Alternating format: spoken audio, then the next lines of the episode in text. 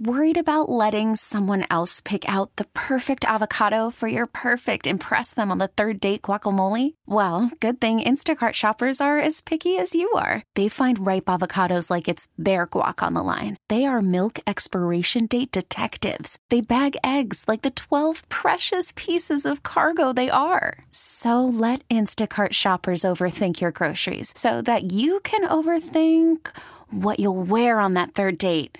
Download the Instacart app to get free delivery on your first three orders while supplies last. Minimum $10 per order, additional term supply. Listen to every MLB game live. In the deep left center field, it is high, it is far, it is God. Stream minor league affiliates. The Midwest League home run leader. Watch the best baseball highlights and look ins on MLB Big Inning. MLB At Bat is your all in one live baseball subscription for only $3.99 per month. Deep left field, it's to go. Alvarez ties the game. Subscribe to At Bat within the MLB app today. Major League Baseball trademarks used with permission. We're back with more Inside the Clubhouse with Bruce Levine and Matt Spiegel on Sports Radio 670 The Score and 670thescore.com, Chicago's sports station. In a very, very weird time on the globe, in America, in baseball, baseball conversation continues with Inside the Clubhouse here on 670 The Score, and the times got weirder and sadder this week when we lost a colleague. Our next guest joins us now to discuss on the Al Piemonte Ford hotline, Al Piemonte Ford in Melrose Park. The voice of the St. Louis Cardinals and a friend of mine and yours for a long time, Matt, John Rooney, nice enough to join us on Inside the Clubhouse on this Saturday morning. Good morning, Johnny. How are you today? I'm doing fine, Bruce. Uh, Matt, uh, Adam, uh, good to be with you guys today. And talk a little baseball and uh, and to uh, remember our good friend Ed Farmer. Can you uh, can you explain what the ex- was like to be a friend of Ed Farmer's in a uh, in briefer than two hour uh, time limit? Because I can't. I'm wondering if if you have uh, some thoughts about how intertwined that was and how beautifully complicated those friendships were. Well, it, he was um, a, a, lot of things to a lot of people, and all of that's very, very good, Bruce. Uh, he was a great networker uh, before the term networking ever became uh, in vogue, and he brought a lot of people together. And I was thinking about this uh, when I got a message from the Cardinal former traveling secretary, C.J. Cherry. And, and here's just an example of how he brought people together. Uh, Ed had the great love for Notre Dame football, and so he knew Jeff Jeffers, who covered Notre Dame, uh, the late Jeff Jeffers, uh, good friend of ours, and and uh, he was working in South Bend, uh, but introduced uh, CJ and uh, Ed, and uh, then it was years before CJ saw Ed again, and CJ uh, went up to Ed and said, "Hi, uh, Ed." Uh, CJ said, I, "I know who you are," and uh, we met with Jeff Jeffers and recalled the moment that uh, he met CJ Cherry, but that's how he brought people together, and there are millions of examples like that of uh, people that Ed knew all over the country and in many cases all over the world. You know, it, it's it, he he had such a unique timing and patter just to the way he would have conversation with you off the air. Um, on the air, did that take you a little while to get used to, John? But I mean, you guys had a very, very good, very unique chemistry together. Well, I don't think it took uh, very long to get uh, used to anything. I, I try not to do that with any analyst or any partner I work with in any sport. You you want them to be themselves. You want their personality to come out. And that was never a problem with Ed. As Ed uh, started doing a little bit of play-by-play the first couple of years and worked into more and more and more, and then took over when I left to go uh, on after the 2005 season uh, he um, he had lots of experience with it. He worked at it. It was just like uh, he performed when he was on the field. The only way to get better is repetition and uh, keep working at it. John, uh, you guys would do your broadcast. It was seamless. It was exciting. It was fun.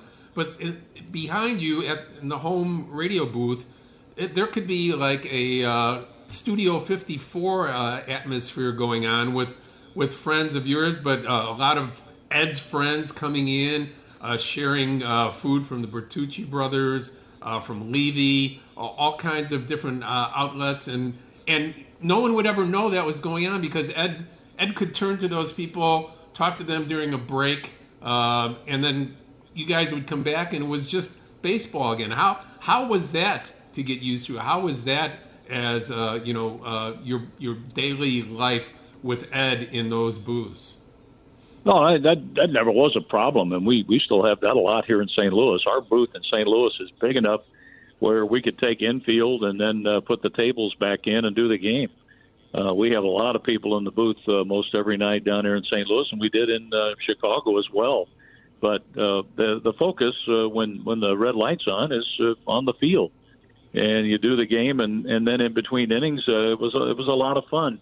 And our booth was kind of like a, a microcosm of the way baseball should be, where you have family, friends, and baseball together and uh, Ed had all that going in the booth all the time. Uh, it, uh, do you have any memories of that absurd 14 inning World Series game with you and Ed uh, just, you know, staying alive, staying awake, staying afloat uh, all the through the thing? What, what, was that like for you and Ed to experience together, John?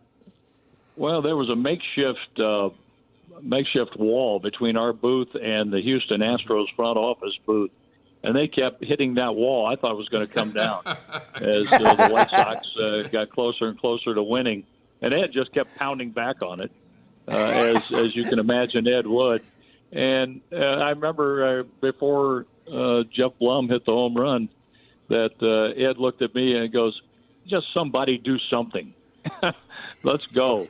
And uh, and it happened, and uh, and the way it all worked out we had four games there that could have gone either way, and they went the right way with the White Sox taking the series in four. But uh, yeah, I, I remember that night very, very well. Though we're trying to you know, pick up on changes going on, and as the game uh, kept moving along, and and by that point, uh, the season was a grind for everybody, including the people on the field, and that's where you you really grow an appreciation for what these guys do on the field. And how easy they make it look so many times with uh, with the way they start in February on spring training and, and work all the way through uh, late October.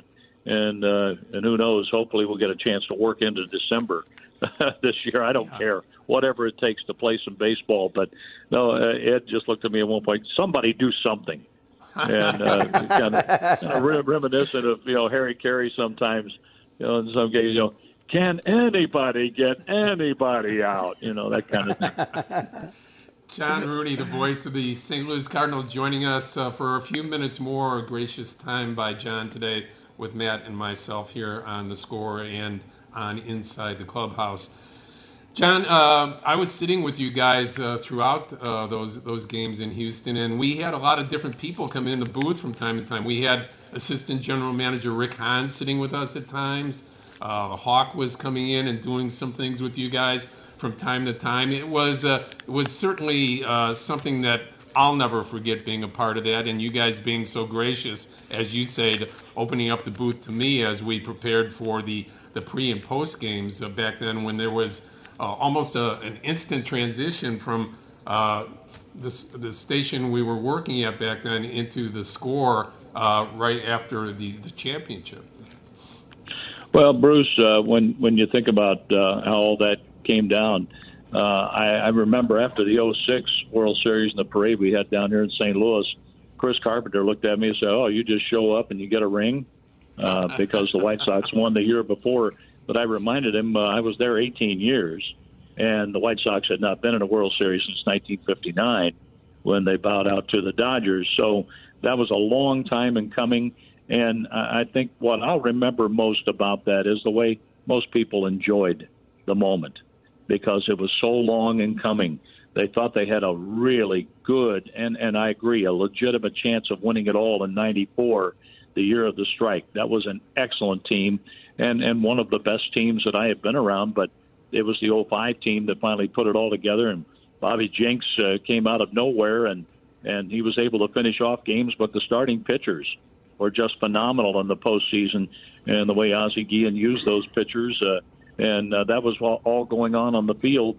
But uh, run into so many people uh, since then uh, from Chicago and some guys who have played, you know, in the Missouri Valley Conference in basketball who are from the Chicago area. Oh yeah, I was in left field in the bleachers uh, for uh, you know game so and so and uh, during the playoffs and then in the World Series. Uh, it, that that was the fun part about it, and and I'm sure it was that way with uh, with the Cubs with their fans and waiting and waiting and waiting for all those years to finally get that close, get over the threshold and into the World Series and and had a chance to enjoy a World Championship and and I've reminded many of my Cub fans over the years enjoy it while you can because hmm. it can go by quickly. That window can shut fast.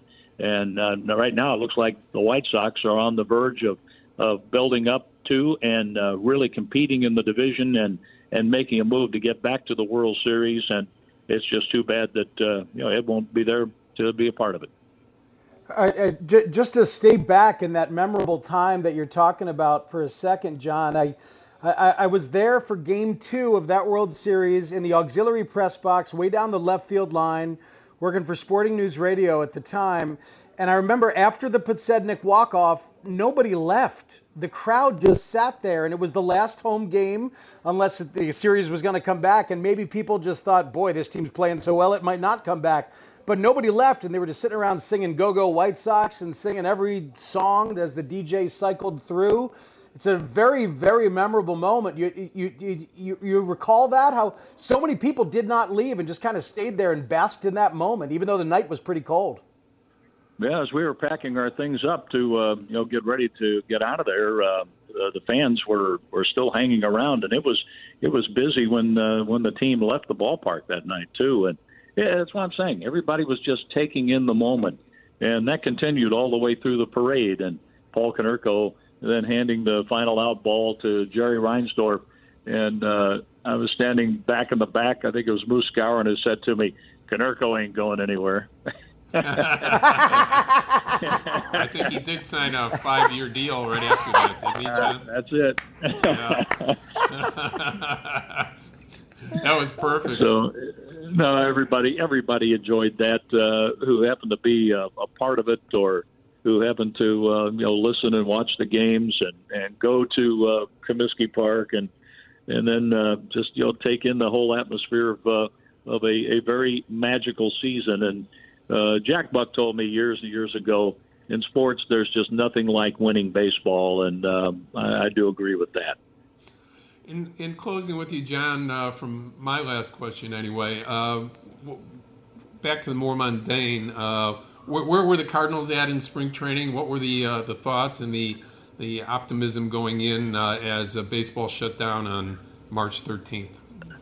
Well, we had pitchers that uh, were uh, about two starts away from being ready to open the season in Cincinnati, and I think Mike Shildt and his staff and John Mozeliak thought that the team was where it should be at that time and getting closer and closer to being ready to open up and play in Cincinnati and Milwaukee and come home and take on Baltimore and the Dodgers to get right out of the gate.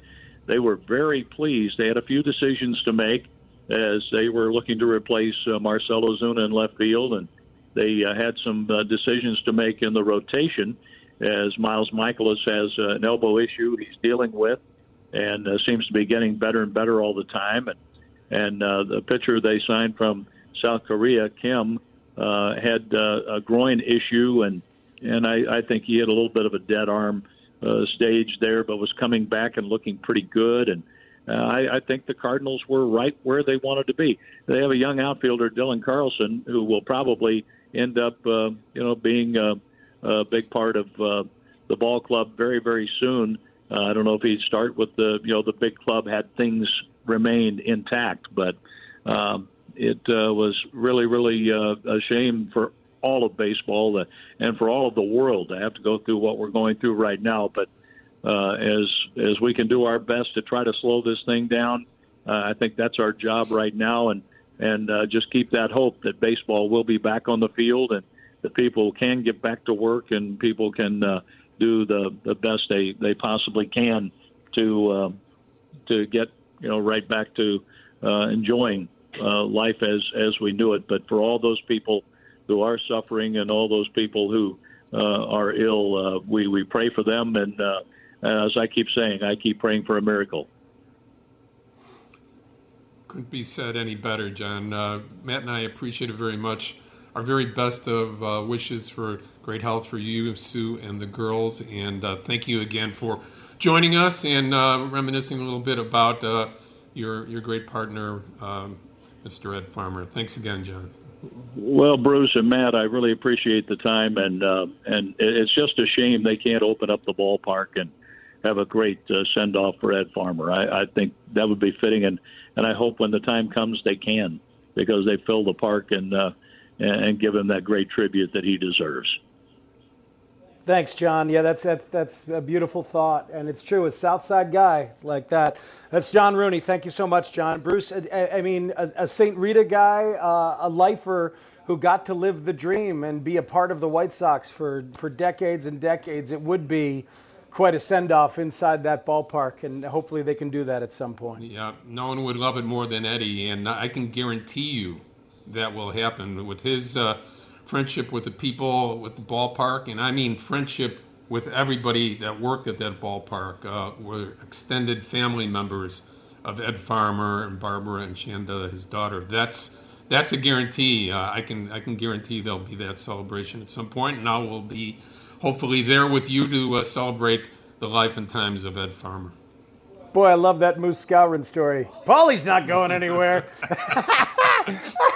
he took the ball out of his coat pocket and hands it to Jerry. Jerry, who loves baseball and has loved it since he was a little kid. And uh, you know, it's like, oh my God, yep, Paulie's locked and loaded, and of course, uh, of course, he was. Moose, uh, a very special guy in his own right that uh, we all got to uh, appreciate and love during his time as a White Sox ambassador as well. 670 the score is where you are. Um, and, and, you know, and John mentioned the White Sox, uh, where they are as a team, where they are as a franchise. This, this, this awkward moment for the White Sox having to be stopped right where they are and the whole rest of the world, of course. How's one of their best players dealing with it? You'll hear from him next on the score. And also, Ron Coomer coming up later on. This hour is being brought to you by Way Back In. It's inside the clubhouse on 670 the score. Call from mom. Answer it. Call silenced. Instacart knows nothing gets between you and the game. That's why they make ordering from your couch easy. Stock up today and get all your groceries for the week delivered in as fast as 30 minutes without missing a minute of the game. You have 47 new voicemails. Download the app to get free delivery on your first three orders while supplies last. Minimum $10 per order. Additional terms apply. Selling a little or a lot? Shopify helps you do your thing, however you cha-ching. Shopify is the global commerce platform that helps you sell at every stage of your business. From the launch your online shop stage, to the first real life store stage, all the way to the did we just hit a million orders stage. Shopify is here to help you grow. Whether you're selling scented soap or offering outdoor outfits, Shopify helps you sell everywhere. From their all in one e commerce platform to their in person POS system, wherever and whatever you're selling, Shopify's got you covered. Shopify helps you turn browsers into buyers with the internet's best converting checkout. 15% better on average compared to other leading commerce platforms. And sell more with less effort thanks to Shopify Magic, your AI powered all star. Shopify powers 10% of all e commerce in the US. And Shopify is the global force behind Allbirds, Rothy's, and Brooklinen, and millions of other entrepreneurs of every size across 175 countries. Plus, Shopify's award winning 24 7 help is there to support your success every step of the way. Because businesses that grow, grow with Shopify. Sign up for a $1 per month trial period at shopify.com slash odyssey podcast, all lowercase. Go to shopify.com slash odyssey podcast now to grow your business, no matter what stage you're in. Shopify.com slash odyssey podcast.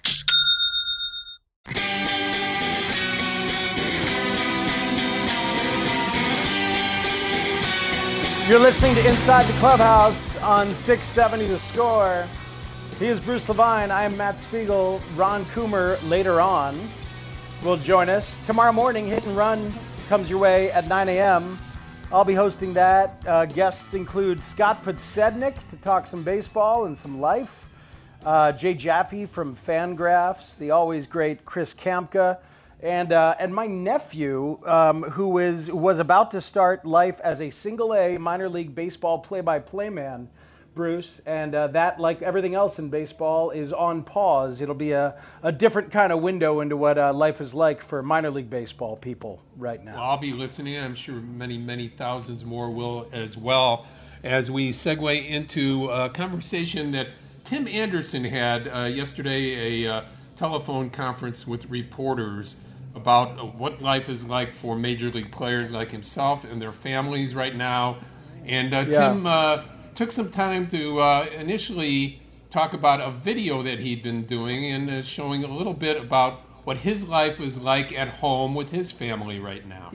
Yeah, let's play that. Uh, let's play that video. Uh, uh, first, it's from his YouTube channel, as you mentioned, Bruce, and it's like him having some fun with the uh, the classic '90s Chicago Bulls intro. You'll hear that, and then you'll hear Tim Anderson talking about it with media, as Bruce said here on the score. Introducing the starting lineup for the awesome Anderson. All the way from Chi-Town, first to Bart, last to bite, Teddy B.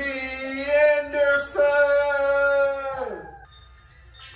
Starting at baby sister, two feet four inches. Also from Chicago. Give it up for Paxton Anderson.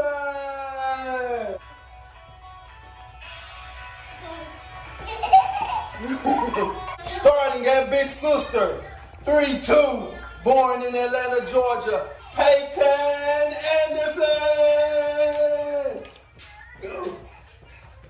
Starting at wife slash mom. Five four from Virginia Beach. Bria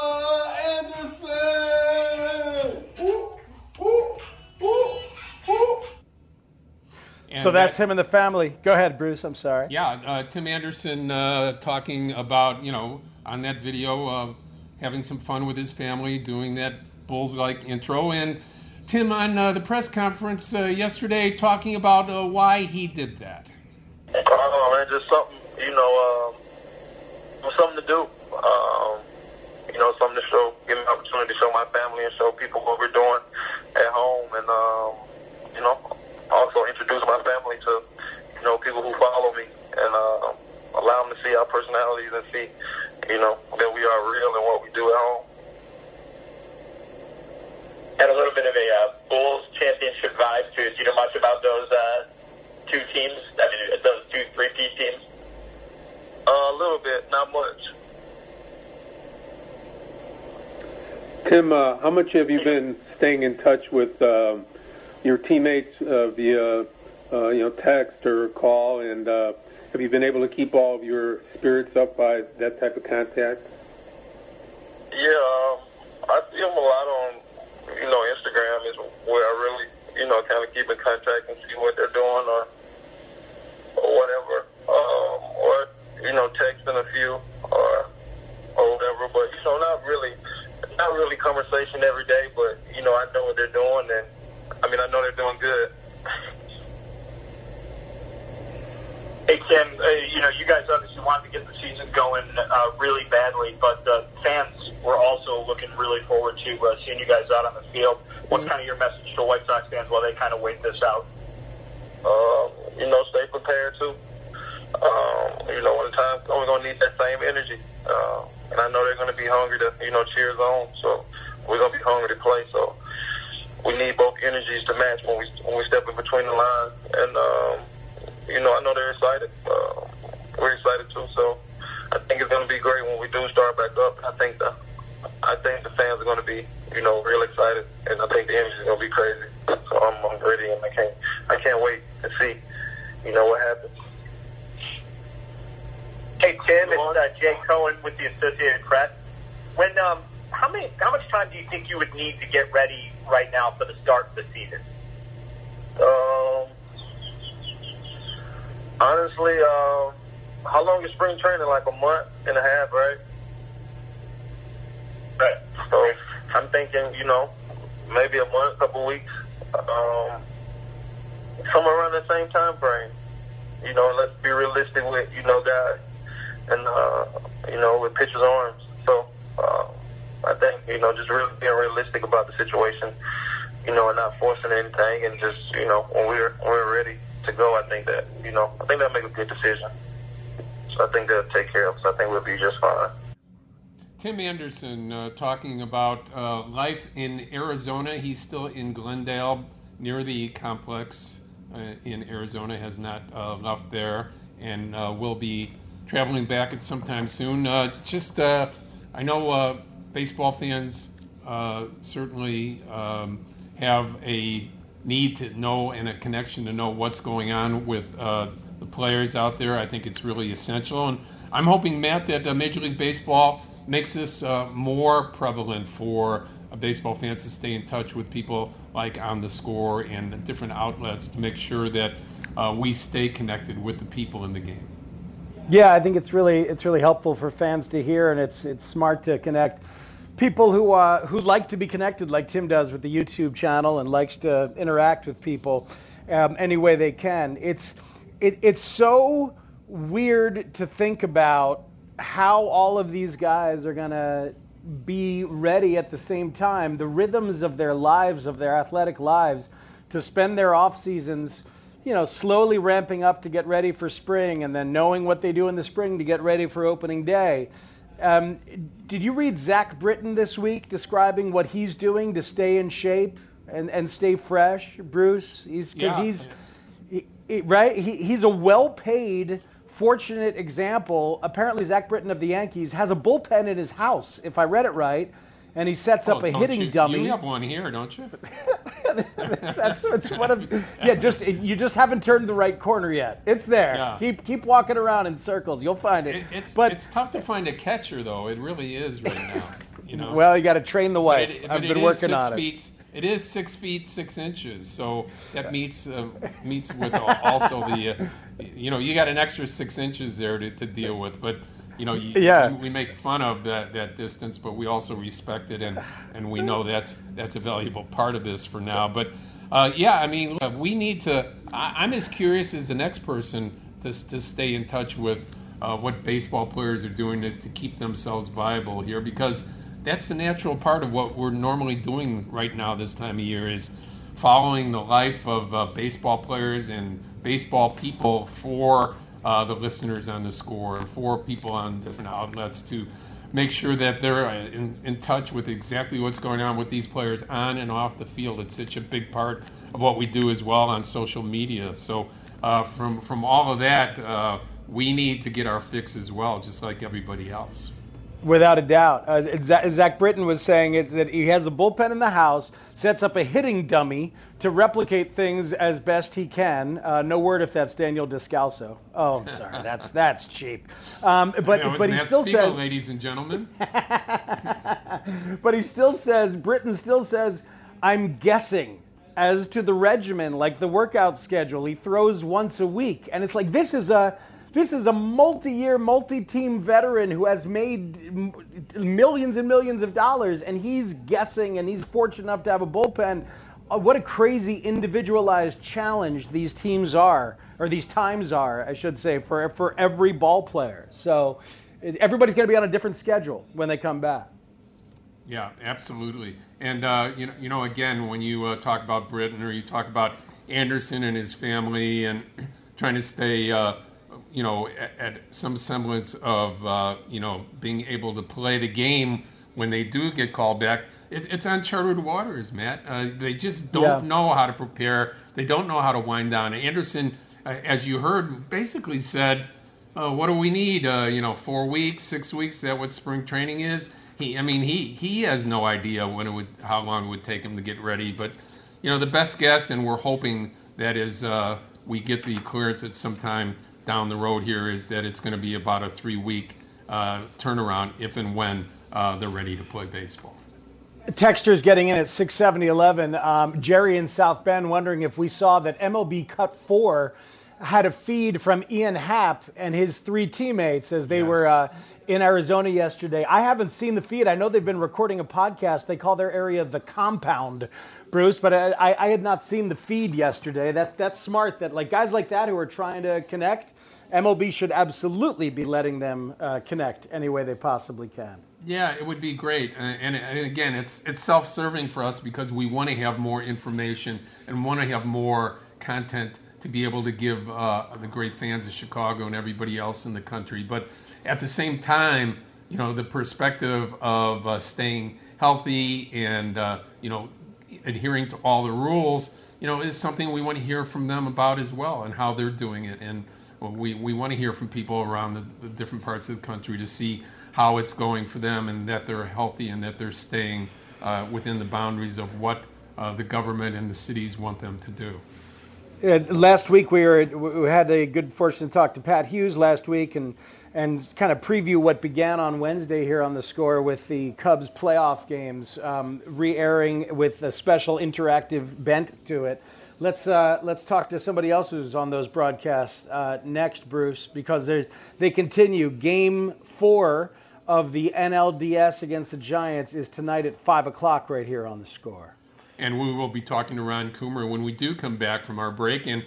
We are still listening, hoping to hear from you as well at 312 644 6767. Steve Rosenbloom, Mark Grote uh, after us as well with their uh, unique brand of uh, fun and entertainment sports style uh, coming yeah, the, after the, our show. Those guys will talk a lot of Bears. A lot of Bears news yesterday as Ryan Pace talked, Matt Nagy talked, Nick Foles talked. So uh, that, that's what they'll be doing. This segment on the score is brought to you by Illini Care Health. You deserve quality health care. Choose Illini Care Health for health care coverage that includes free gym memberships, after school care, and school uniforms that either you or your family can take advantage of. Visit IlliniCare.com today. Illini Care Health is a Health Choice Illinois plan. We'll come back with Ron Coomer next on 670 The Score. Cubs come up big in the ninth inning. Wow. What a catch by Almora to end the inning. We're going to play extra innings in San Francisco. Bonus baseball. Woo-hoo. Cubs 5, Giants 5 oh man, that's awesome! Woohoo! Was the call in the background? I don't know if that was our next guest or if that was uh, Mark Grote who was doing pre and post at the time, or Len Kasper was in the booth. It was a it was a crowded booth for a while there in 2016. It's inside the clubhouse on the score. Our next guest joins us on the Al Piemonte Ford Hotline. Al Piemonte Ford in Melrose Park the great color commentator for Chicago Cub baseball here on the score. Ron Coomer joins us from his, uh, well, I don't know where Ron is right now, but we know he's safe and healthy, and that's all that really matters. Coombs, welcome in. Thank you so much, and uh, talk a little bit about what's going on with you and uh, and some of these great games that have been going on here on the score every day. Well, first of all, that's one of my greater moments in uh, my broadcast uh, career. Woo in the background. Woo boy! About an Almora catch and bonus baseball. We're still in the game, so that was pretty entertaining. I started laughing last night. I had to get away from the mic because I was like, "Oh God, what's wrong with you?" but uh, you know, that's emotion of the game and what we're doing is playoff baseball. But um, yeah, I'm having a lot of fun. I'm, you know, I'm, it's like. Uh, being a little kid again. You're watching a movie for the second time, and and it's just fun, right? The energy, and you know what's going to happen, but you're still kind of fired up about it and, and watching and wondering the little nuances too that you pick up, you know, about the game itself and, and researching and mm-hmm. seeing plays made and, and researching certain pitches or certain at bats. It's it's been a lot of fun, and I hope we're able to bring a little something you know, of live baseball, even though it's a few years old, to uh, some of our score listeners and some of the Cub fans around the country because I know Pat and I are having fun doing it. That's for sure.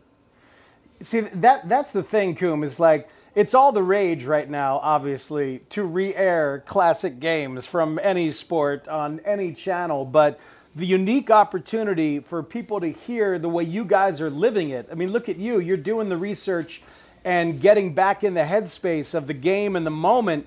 And then, if anybody doesn't know, Joe Ostrowski and you and Pat Hughes are together on the air before the game begins, after the third, after the seventh, I believe, and and after the game again. Um, and it's uh, you really get to add the context and remind people what it is. This is a very very unique experience. What are what what, what are what are some things that you've kind of remembered or relearned about this series against the Giants and, and how it went down through the first three games as you and Pat and Joe have been doing this? Well, I think first and foremost, it was when you research just the Cubs of 16 going into the playoffs. I remember um, the feeling I had going into the playoffs at Wrigley Field the day of the first game, and just thinking how how big a game Game One was, because the Cubs had had had such a good year in 15 that got just absolutely annihilated. All the good feeling when you got on the plane leaving New York to come back to Chicago when he got swept by the Mets. Um, you know, that, that was just, oh, it just heart wrenching. So, you, you know, that was really tough to deal with. And you didn't want that feeling of the carryover of that Mets series to to get back into the feel of 16. But that all got, you know, got squashed by Johnny Lester's great performance in one swing of the bat by Javy in game one. So I think that was first. I was concerned about how the young players were going to deal with what had happened a year before and would the Cubs get on a roll because they were the best team in baseball. They had the best rotation in baseball. I mean, they were really on a roll. But you know, as as we all know, playoff baseball is a different animal than the regular season. What are your recollections, Coombs, of uh, Joe Maddon at that point and his confidence level in his team as those playoffs began and he got into this giant series that you'll hear uh, game four of tonight on the score? Well, I think his communication skills, Bruce, were, were phenomenal during that time. He he talked to his players and he really communicated with the young players, right? The veteran guys, what do you need to say to Jon Lester? Go get him. Here's the baseball. Same thing with David Ross. Here, okay, you're, you're all prepared, right? We, we know the game plan going in. Here are the balls. Here's the bat. David, here's your equipment. You guys go play. But it's the young kids that you gotta stay in their ear and you gotta talk to them. The Javys and Russells and and and Schwarber come World Series time, and some of those guys of of getting them to be able to feel good about themselves, including Anthony Rizzo, who was really struggling early in this playoffs until the next round where he hits the big home run. But I, I, I really felt like uh, Joe's communication and we mentioned it last night. I made one statement last night in the broadcast of that game, but it really hit home with me how fearless our young players played in those playoff games. So Javy making incredible plays and throws that a lot of players would have just eaten the ball and not made the throw, and he got an out. But just the fearlessness of the way that the young guys played um, as first year players, maybe you know they got a year and a half of service time in, and you're playing the biggest games of your life. Boy, there's something about being so young and so fresh that you don't even realize you should be terrified, right? Where the pressure, pre- pre- pressure, it, yep, sure. right? The pressure builds as you get older. But no, I remember just what you're talking about. Whether it was Addison Russell coming up big in, the Dodgers series, you know what I remember thinking at the end of the run, Coom, is that because it was so long with so many ups and downs and this giant series is big by the time you got to the end of the world series it felt like a little mini season. Like everybody had uh, every a lot of people had slumps and then broke out of it. A lot of people were hot and then cooled off hell kyle hendricks got hurt i forgot that hendricks even got hurt the other night in game one as i was listening and then came back and was brilliant in the nlcs and the world series you know so it, it was it was long enough that it felt like a little a little season in, and of itself. Without question, it was a, it was over a month, right? We played for for a month of of playoff baseball um, with all the travel, cross country travel, and everything that we did, um, going twice across the country to play series.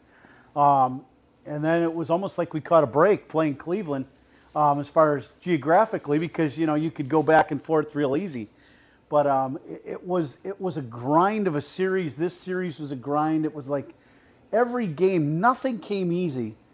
But the the cool thing about that is we go into this um, series of games that we're we're talking about in 16, I really felt like because of those games, the Cubs didn't have a rookie in the World Series playing. You know, there were no rookies any longer. Everybody, maybe yep. Kyle Schwarber was, you know, because he was hurt all year. Other than that, the Baez's, Russells, Almoras, all those guys, no more rookies. They're they're they're seasoned now. They they've got enough seasoning. They're playing their game. They're not they're not panicked. You know, they're going to play the way they're supposed to play. And and I thought that was it was fun to watch. I would be honest with you. My favorite game is the game that you guys will be talking about tonight, starting at five o'clock on the score, and that is Game Four of the series between the Giants and the Cubs. And Coombs, they were they were being dominated. Uh, I was headed toward the uh, clubhouse in the ninth inning, and uh, you know we were we were talking about Johnny Cueto in Game Five among us reporters, and how what type of challenge that would be, knowing that he was one of the top pitchers in the game at, at his peak at that time, and how that would be at Wrigley Field the, the next day. Boy, isn't that the truth? I, we all felt that. We, I, I'm sure you and I talked about it before the ball game on the field, right? I, you just knew that, you know, the Cubs won game one because of one swing of the bat, and Jon Lester pitching pitching his butt off, toe to toe with Cueto, and how easily that game could have gone the other way. Um, Matt Moore, I thought was a good matchup for the Cubs with some of the right-handed hitters, Javy, Russell, um, even possibly Soler if he was going to play. Um, I thought that was a good matchup for the Cubs because the guys were the weather was going to be decent and you could hit the ball in the middle of the diamond and get some some good results. Um, but it was a scary moment, that's for sure. But I really felt there's a moment in this game coming up that we're going to listen to tonight and we're going to play tonight. I really felt late in the ball game, the Cubs had something on Romo, and he was running out of gas, and his slider was really starting to. It just wasn't crisp, and Mm-hmm. I thought the the back end of the bullpen for the Giants was going to be a big struggle, and it turned out to be. That's absolutely true. And I, I agree with you, Bruce, about this game being such a key. And, uh, you know, it, it, it's funny because personally, my son was four years old and had the good fortune to bring him to game two at Wrigley. And he felt the energy in the crowd when they won and they're playing Chapman's music and then playing Go Cubs Go. And then here he used baseball, Coom, to stay up late. He used this game tonight that you're going to talk for. It's Well, like, didn't oh, that, that's for sure. Oh, right? Like, Dad, Daddy, let me stay up and watch with you. Let me stay up and watch with you. So I let him, and we he, he stayed up late. And when the Cubs do what they do in the ninth inning, he's he jumped on the bed and started going, "Go Cubs, go!" Like remembering the song from two nights before. It was a, a it's, so it's like we all have some of those beautiful personal moments attached to this, and uh, and I'll find myself thinking of it as it plays tonight. It's it's wonderful to get a chance to relive it, Coom. It sounds like it is for you too. It really is. There's no doubt. I have one of the moments. I remember I was living on 57th and Massasoit in Chicago. Unfortunately, neither one of our teams were good enough to be in the playoffs very often during those those times. But I remember Pudge Fisk isn't going to like me talking about this, me being, you know, a little kid and him playing in the big leagues. But too bad, Pudge. Um, the deal was it was the the Red Sox, Yankees, I, our Red Sox, uh, Cincinnati Reds playing in that World Series, and I remember the same thing, right? Telling my dad, Dad, I can't go to bed, and he was right there with me, and he's watching the game, and and uh, I remember the call from Curt Gowdy and Pudge hitting the ball off the off the foul pole in Fenway Park, but that was a that was my first negotiation as a young kid. the negotiation of getting my dad to say yes, and I knew he was on my side because he didn't want to. He wasn't just going to sit there by himself. But it was my mom that was like, "He's got school tomorrow," and I'm like, "The hell, it's school. We got a ball game here. Let's go." But that was my first negotiation, I think, and I, I won the negotiation, but it was kind of slanted two two to one against my mom. So that was Mine, mine started at uh, age six, guys. Okay, age six, back in the late 1800s. This occurred. uh, it is actually uh, I was I was coming back from uh, grammar school for lunch, as we did in those days, and the uh, World Series game between the Yankees and the Dodgers was coming on the air. All those day those days were day games, right? right. So I, I got the usual uh, upset stomach and couldn't go back. I couldn't make it to the second half of school. And Don Larsen threw a perfect game that Oh. day. Wow. That was uh, that was my negotiation that went well back Wow. in uh, 1956. So October 1956. That was my first negotiation of many, many more uh, that Wow. cost me most of my education going down the line. Hey, we That- got a good that- education those nights, that in those days. That's what was good. Right? That's it. That was that us, was right, your guys? education. Yeah. That was your education, Coop. It turned out Uh, that way. that- Luckily, yeah. there was Uh, this to turn to. Otherwise, uh, I don't know. It might have not turned out that well for me. Hey, hey, Coom, the uh, the same moment you're talking about, the Fisk home run. My brother was not allowed to stay up. My brother, who's t- nine years older than me, was sent to bed, and he never forgave my father. Still has not forgiven my father, as as long as as they both have lived. So so so you you won that one. My brother my brother lost that one. Yeah, So- I, I, I won the negotiation. That was a good thing. Yep. Yeah. Uh, understood. Well, Akum, you're the best. Um, nice talking to you. Thank you, and uh, look looking forward to hearing this this great game tonight. And these uh, these have been really nice. I got to tell you, man, I was in the car the other night. I had to go somewhere and was driving back, and I heard the Baez homer in the one nothing game, and it. It, it the, the moment gave me chills again. Maybe just because I was in the car and it was outside and baseball was on the radio. It felt it felt right. So here's hoping we get that in real time again sometime. Yeah, we will. Tonight's going to be a great, great broadcast. I thought um, the end of this game, stick with us, folks, because this is.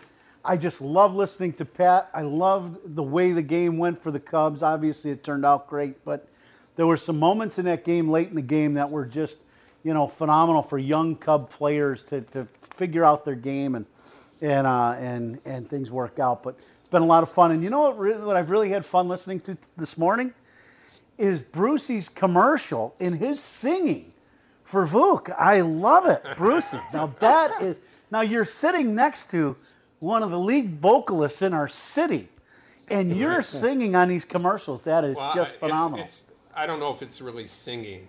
It's it's more chant, it's more like chanting, isn't it? But uh, thanks. Uh, yeah, Vuk Vuk is a longtime uh, advertiser and friend of ours, and uh, Friend of all of us, yeah. We What a we, great we guy. have a good time with that. Hey, uh, Ron, have a good time tonight with Pat and with Joe O. Five o'clock.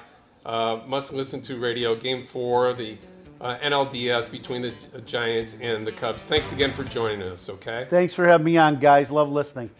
All right. All right, thanks. Coom. He's- We have he- people to thank. Uh, Matt, uh, starting with Adam Sidzinski, our great producer today. Uh, also, we start with Peter Gammons, John Rooney, and of course Coombs.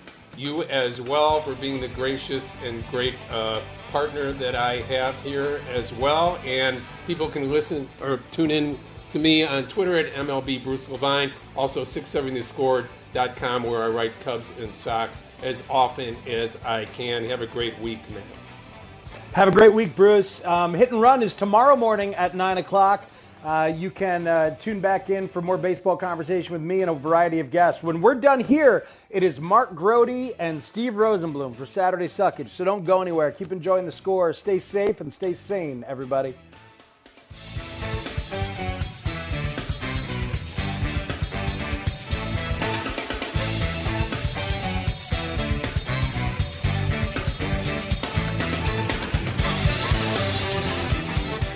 We get it. Attention spans just aren't what they used to be heads in social media and eyes on Netflix. But what do people do with their ears? Well, for one, they're listening to audio. Americans spend 4.4 hours with audio every day. Oh, and you want the proof? Well, you just sat through this ad that's now approaching 30 seconds. What could you say to a potential customer in 30 seconds? Let Odyssey put together a media plan tailor made for your unique marketing needs. Advertise with Odyssey. Visit ads.odyssey.com.